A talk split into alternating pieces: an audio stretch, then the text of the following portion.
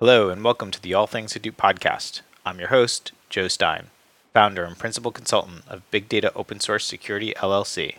This is episode 13, a talk with Camille Fournier. And now, on to the show. I'd like to welcome to the podcast Camille Fournier. Camille is the Vice President of Technical Architecture at Rent the Runway and an Apache Zookeeper committer and PMC member. Welcome, Camille. Hi, thank you. Excited to be here. So, Camille, uh, tell us a little bit about Rent the Runway, uh, the architecture of the business, and uh, some of the challenges you face as well.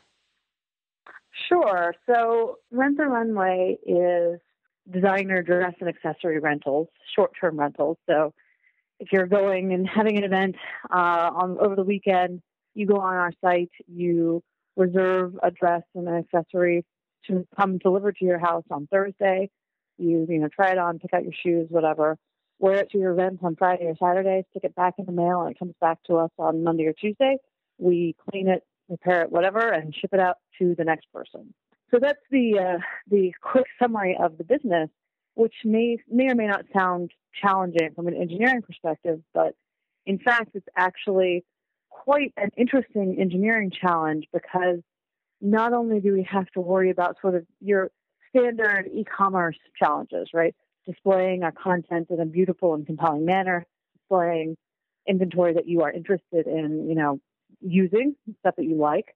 We also have to deal with sort of the challenges of what we call reverse logistics. So that's actually, you know, not only shipping stuff out of a warehouse, but taking stuff back into a warehouse, which is incredibly unique. Yes, Netflix, when they were mostly DVD rentals, sort of did that. But then you're talking about DVDs, which are you know, it's media that if it breaks, you can easily get another copy. When you're talking about a designer dress, if it is broken or ruined, it's not only is it hard to get another copy, but in fact, it may be impossible and it's worth much, much, much more than a DVD. So we've got this really big challenge of reverse logistics, uh, you know, personalization, general e-commerce scaling, and all of that, which is really uh, what my tech team has to focus on all the time. It's an interesting uh, business, you know, I've chosen to do the architecture for the team basically as a SOA architecture, so service oriented architecture.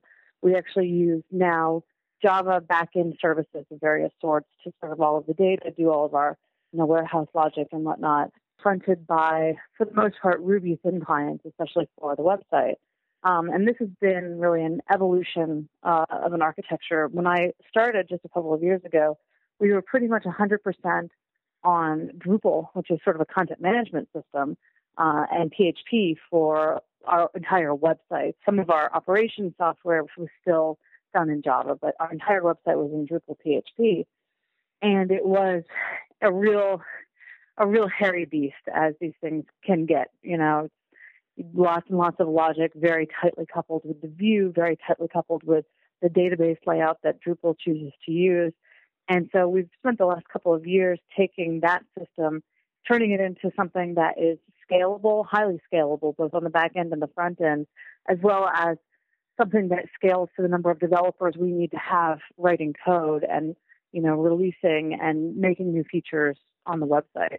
Um, so you know it's been a it's a really interesting company. It's a great engineering team. Um, it's been a very exciting couple of years for me working there. Awesome. Uh, very cool. So, how did you first get into Zookeeper? So I first got into Zookeeper at uh, Goldman Sachs. So I worked at Goldman Sachs before I worked at Rent the Runway, and I was working on a core infrastructure team for Goldman Sachs. And that team was sort of starting to call, it was called application uh, infrastructure and messaging. Basically, what that meant was they sort of owned a lot of the core code related to um, different businesses talking to each other. So, you know, originally that was really uh, messaging systems, messaging queues, you know, TIBCO and all of that kind of stuff. Um, and as I was joining the group, it had actually grown into ownership of this SOA platform. So again, service-oriented architecture platform that a team had written for their business that we had decided would be really useful across the company.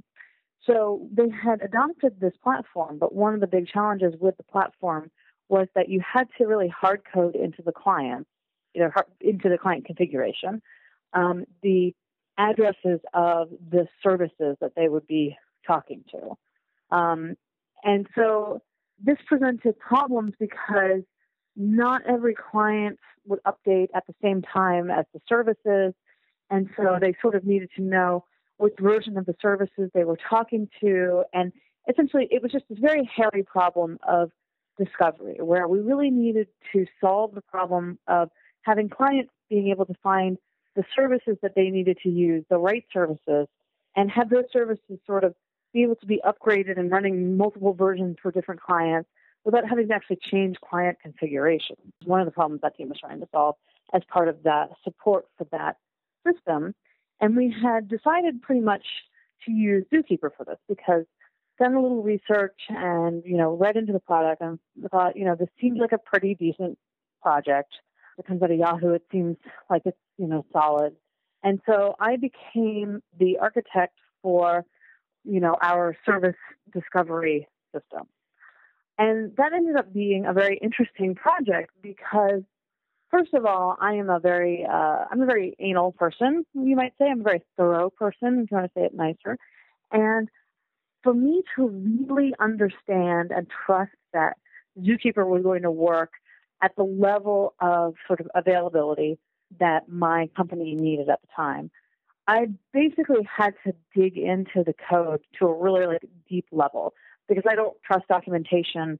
I don't, you know, I'm just one of those people that I have to read the code to understand it. And so I sort of got into the code base and started really reading and understanding not only the way that you use Zookeeper, which that itself takes quite a bit of time to sort of really grok, um, but also the way that the system was actually built. Um, and I started sort of discovering some bugs and some features that we use that nobody really else was using around authentication of ACLs and things like that. And, uh, you know, submitted a few bug fixes there. But just, um, you know, I, I just became more and more a member of the community because I had had to learn the system so well to trust and sell the system as a core component of the infrastructure I was building at Goldman Sachs. Um, so that's, you know, sort of how I got into Zookeeper as a project. Uh, so, what are some of the challenges that you faced running Zookeeper, and you've heard that other fa- other folks have faced when looking at architecting uh, a Zookeeper implementation and, and handling a deployment? A lot of companies use Zookeeper either you know implicitly because it's part of their Hadoop cluster or whatever, or explicitly to do coordination themselves. Um, and so you see both a lot of people using it and a lot of people complaining about it. And some of the things that they complain about are Zookeeper is difficult to reason about. It's a system that you can use to do a lot of very complex things. Right? So you can use you can use Zookeeper to do distributed locking and feel be sure that it's correctly doing distributed locking if you implement distributed locking correctly reasoning about how to implement distributed locking correctly and all the ways that it can fail and all the ways that those failures will bubble up through your zookeeper to your client and you know the states in which your client can be in from a zookeeper perspective is actually quite non-trivial.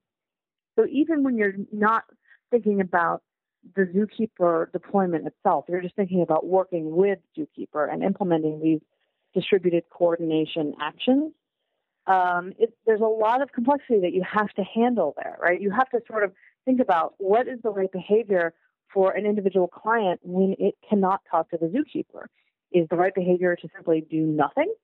Is the right behavior to continue on like you already have the lock, you know, to sort of view your latest state from Zookeeper as a cache?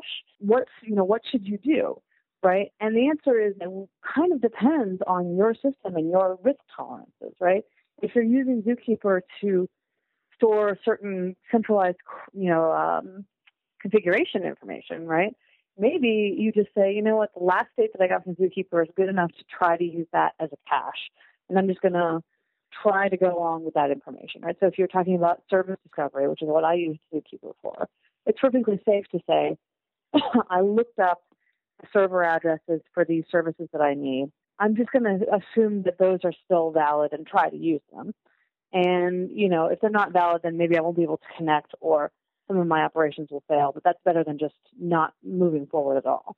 On the other hand, if you're using Zookeeper to implement a distributed lock, and you are the process that holds the lock, and then you lose your connectivity to the Zookeeper cluster, you really cannot assume that nobody else has gotten that lock because you don't know why you lost that connectivity, whether it's an error in the Zookeeper, an error in your machine, a network partition somewhere. And so you really cannot do anything correct but stop operating. So even at the sort of base level of using Zookeeper to implement, you know, various pieces of distributed coordination, distributed locking, the a lot of people just hit up on challenges because it's very difficult to reason through. And it just it is. I'm not it's not clear to me that there's any way to get around the fact that this is simply a difficult problem to reason about and you have to, you know, sit down with a pad of paper and a pen or a whiteboard and really just go over all the edge cases and all the failures and decide what you have tolerances for and what you don't. Um, people have built libraries on top of Zookeeper to make this easier. So the Net, Netflix Curator library is one, and that is certainly helpful and probably good enough for most people writing Zookeeper code. Um, it, it's a it's a Java library. There are other sort of high level abstractions out there that you can use for other languages. The biggest challenge here, though, is that you you, you can sort of you know use those libraries and just take them as their, their defaults as the behavior. So maybe the default is if you can't get your lock, you just stop, and that's fine. But you should be very strongly aware of the defaults that you're working with in that case, um, because otherwise, you know, it's very likely that someday something's going to break, and you're not going to understand why it broke, and you're going to be, you know, debugging in production, and and you know, you will be sad. But you know what? That happens with every system. So I think that's one of the one of the big things that people have trouble with when it comes to Zookeeper.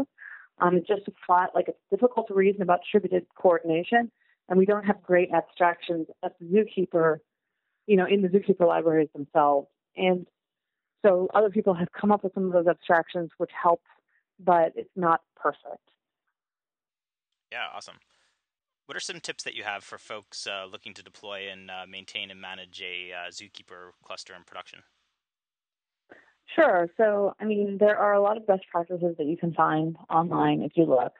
I think Zookeeper is one of those systems where it's a little bit of a pain the first time you go to run it because it doesn't have like a friendly, happy UI to get you started, to get you configured.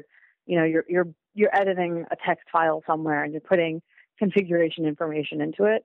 Um, but that being said, some of the best practices for running it are, you know, when you're running in production, you need to be running a cluster. You need to be running an odd numbered cluster of servers, which means you need to be um, running probably three servers, maybe five servers.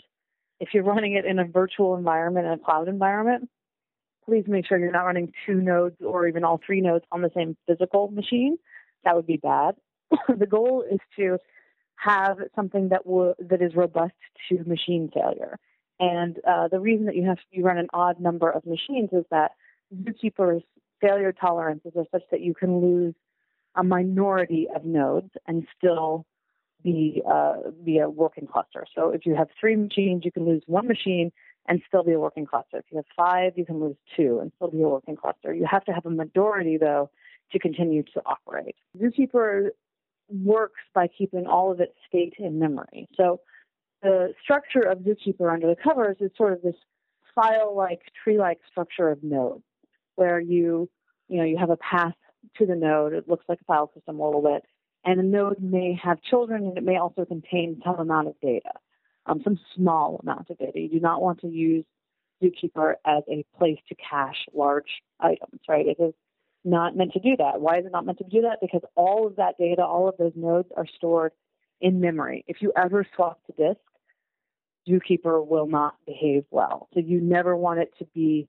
swapping to disk in any way, either your Java process swapping to disk or what have you, right? You just you do not want to do that. So make sure the memory that your JVM has allocated to it is less than the total memory of the you know machine that it's running on.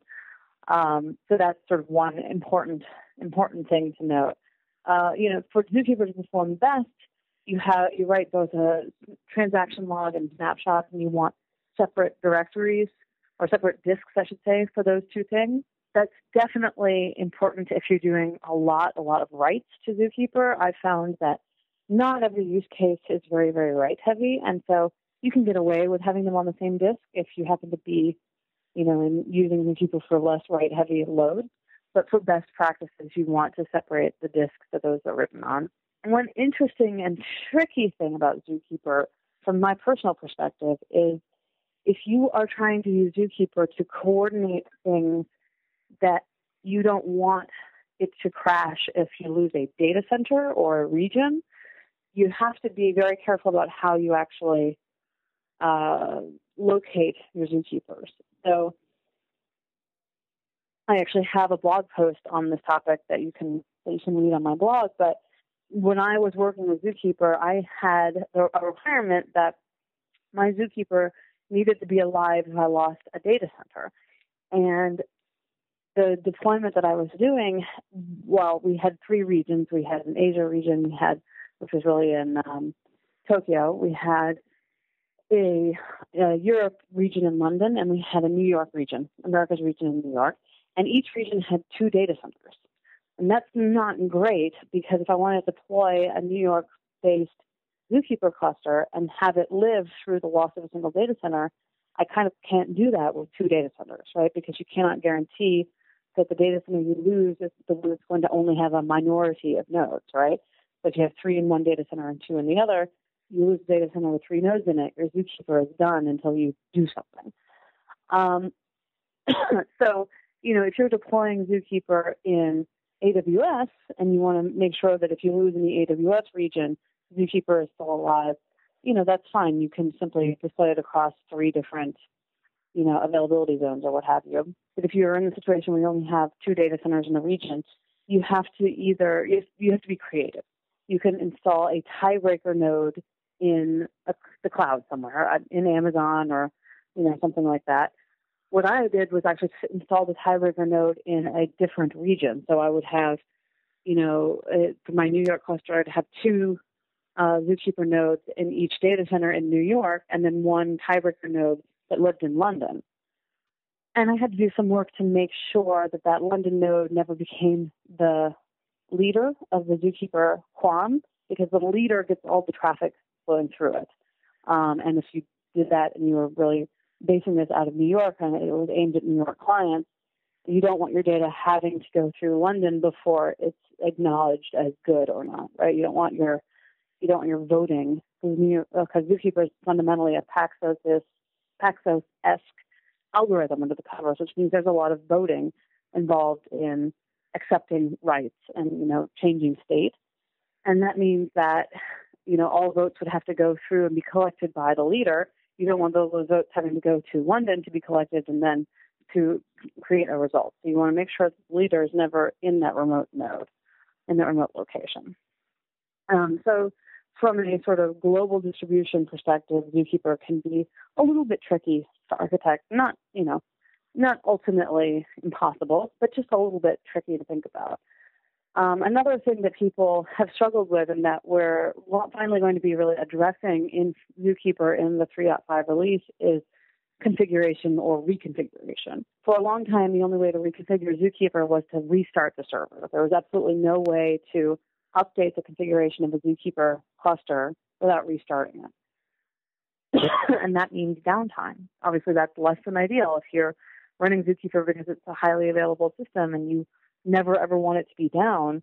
Um, you know, that can cause, cause you problems having to take it down to upgrade it. So in 3.5, uh, one of our committers, Alex Shraer, has finally done all the work to put reconfiguration, dynamic reconfiguration, into our Zookeeper cluster, which is awesome and very exciting. Um, and that will hopefully ease people's ability to, you know, move Zookeeper nodes from one machine to another, you know, add nodes to a cluster, remove quote nodes from a cluster, and just generally make the process of operating Zookeeper without having downtime much easier on people. Awesome. So, with uh, all the different open source experience that you've had uh, in the Zookeeper community and uh, and and with other projects, uh, how have you ap- uh, applied that internally when building, uh, you know, products as a service? So, I'm a huge proponent of open source. I think it's, you know, I think open source is the best thing to come out of computing in the last 40 years, whatever. I mean, that's a little bit of an exaggeration, but I think as a working engineer, open source has made my life infinitely better. Um, and so I'm just a big proponent of being involved in open source, of using open source software, and you know, of encouraging my team to think about their software as open source. Now, you know, often it doesn't make sense to actually open source your company's internal software. Either it, you know, has a lot of proprietary value to you as a company, or it just just doesn't make any sense, right? I I'm not going to open source the uh, software at Rent the Runway that deals with my product catalog because it's very very specific to Rent the Runway, and it wouldn't really make any sense for anyone else to use it. That being said, it makes a great deal of sense for everyone on my tech team to be able to use it, to be able to read the source code, and to be able to participate in that code base, even if they're not necessarily on the team that owns that source. And so I've really tried very hard to, both at this company and at Goldman Sachs, to encourage the use of what I call internal open source software and the development of internal open source software, which is, you know, software that many people in the company use should be developed in a way that anyone in the company, any, any engineer that has a problem with it or that needs a new feature should be able to contribute that feature back to the project without sort of going through a, oh, I need you to build this for me. Here's the ticket. You know, I found this bug. You guys should really fix this. Instead, say, you know what? Like the source is open. We're running it as an open source project where yes, we have gatekeepers on the team that owns it, but that doesn't mean that they are the only people that can work on the software. Everyone can work on that software, and so the team that owns a particular piece of shared software does not become a bottleneck. Um, and I'm just a big component of encouraging developers to step out of their comfort zone, to step out of the code bases that they're used to, and you know at least have some exposure across the development organization. Uh, I think it makes them better engineers. I think it makes the code better.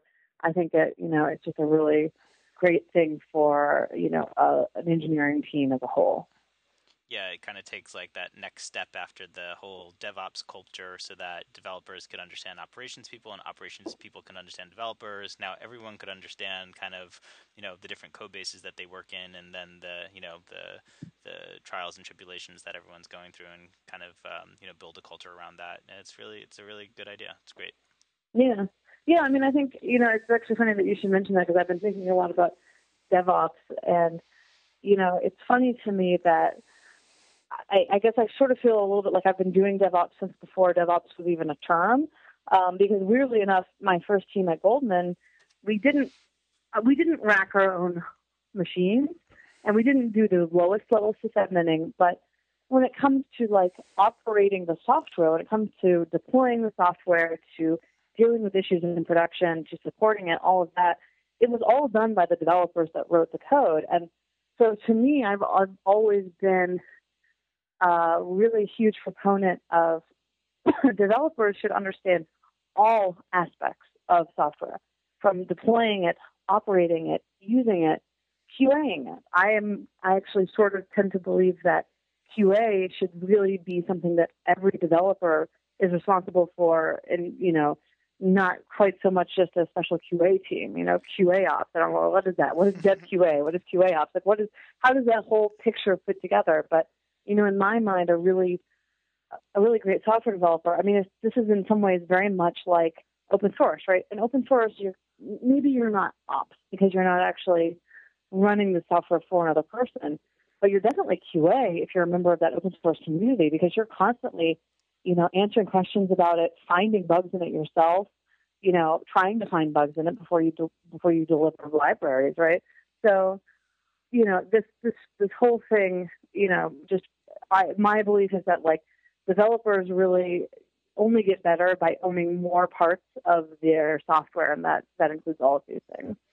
Yeah, absolutely. And I, I even you know, and and kind of what I've also done in the past is even extend that into you know on the product side too, and you know kind of force developers to do like user acceptance testing because if they build some user interface and don't actually try it and use it and actually be a user of their own system um, like they're never going to understand why certain things are the way they are or be able to call out issues. I mean if it doesn't make sense like you're a user. If it doesn't make sense eventually it's not going to make sense to somebody else also. So let's find that out now and understand why we want to change it or not change it um, you know, at an earlier time. And folks can't just live in their unit tests. Like they got to open the application and you know be a user, user ops. Yeah, absolutely, absolutely. I, I, fight that battle with my team sometimes. yeah, and it, it's but uh, I, I I completely agree. Totally. Um, so what's what's uh, what's your advice for folks looking to get into open source?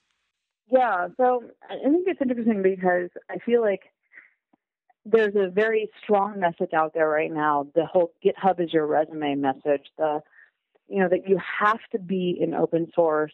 You have to be sharing your code with the world, or else you're not a you're not a real developer or whatever. And I think if you can get into open source, if you have the time, you absolutely should.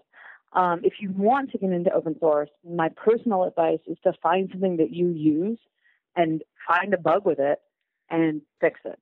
Right? Find something that drives you crazy about a piece of software that you use that's open source and fix that thing that drives you crazy. Um, hopefully, it's something easy, right? I've my you know open source work beyond Zookeeper is fairly limited because I'm quite busy. But you know, one of the recent projects that I did a little something for was uh, an earlier version of the Play framework, so not the new 2.0 framework, but in the 1.2 version of Play, they had an issue where in Eclipse, when you ran tests, you could not run a single test. You could only run a whole class worth of tests. And it drove me crazy. And so I was finally like, you know what, I'm just going to figure out why this is wrong and I'm going to fix it. And I did. And, you know, in my mind, that is the best way to get into open source if writing open source software is not your job.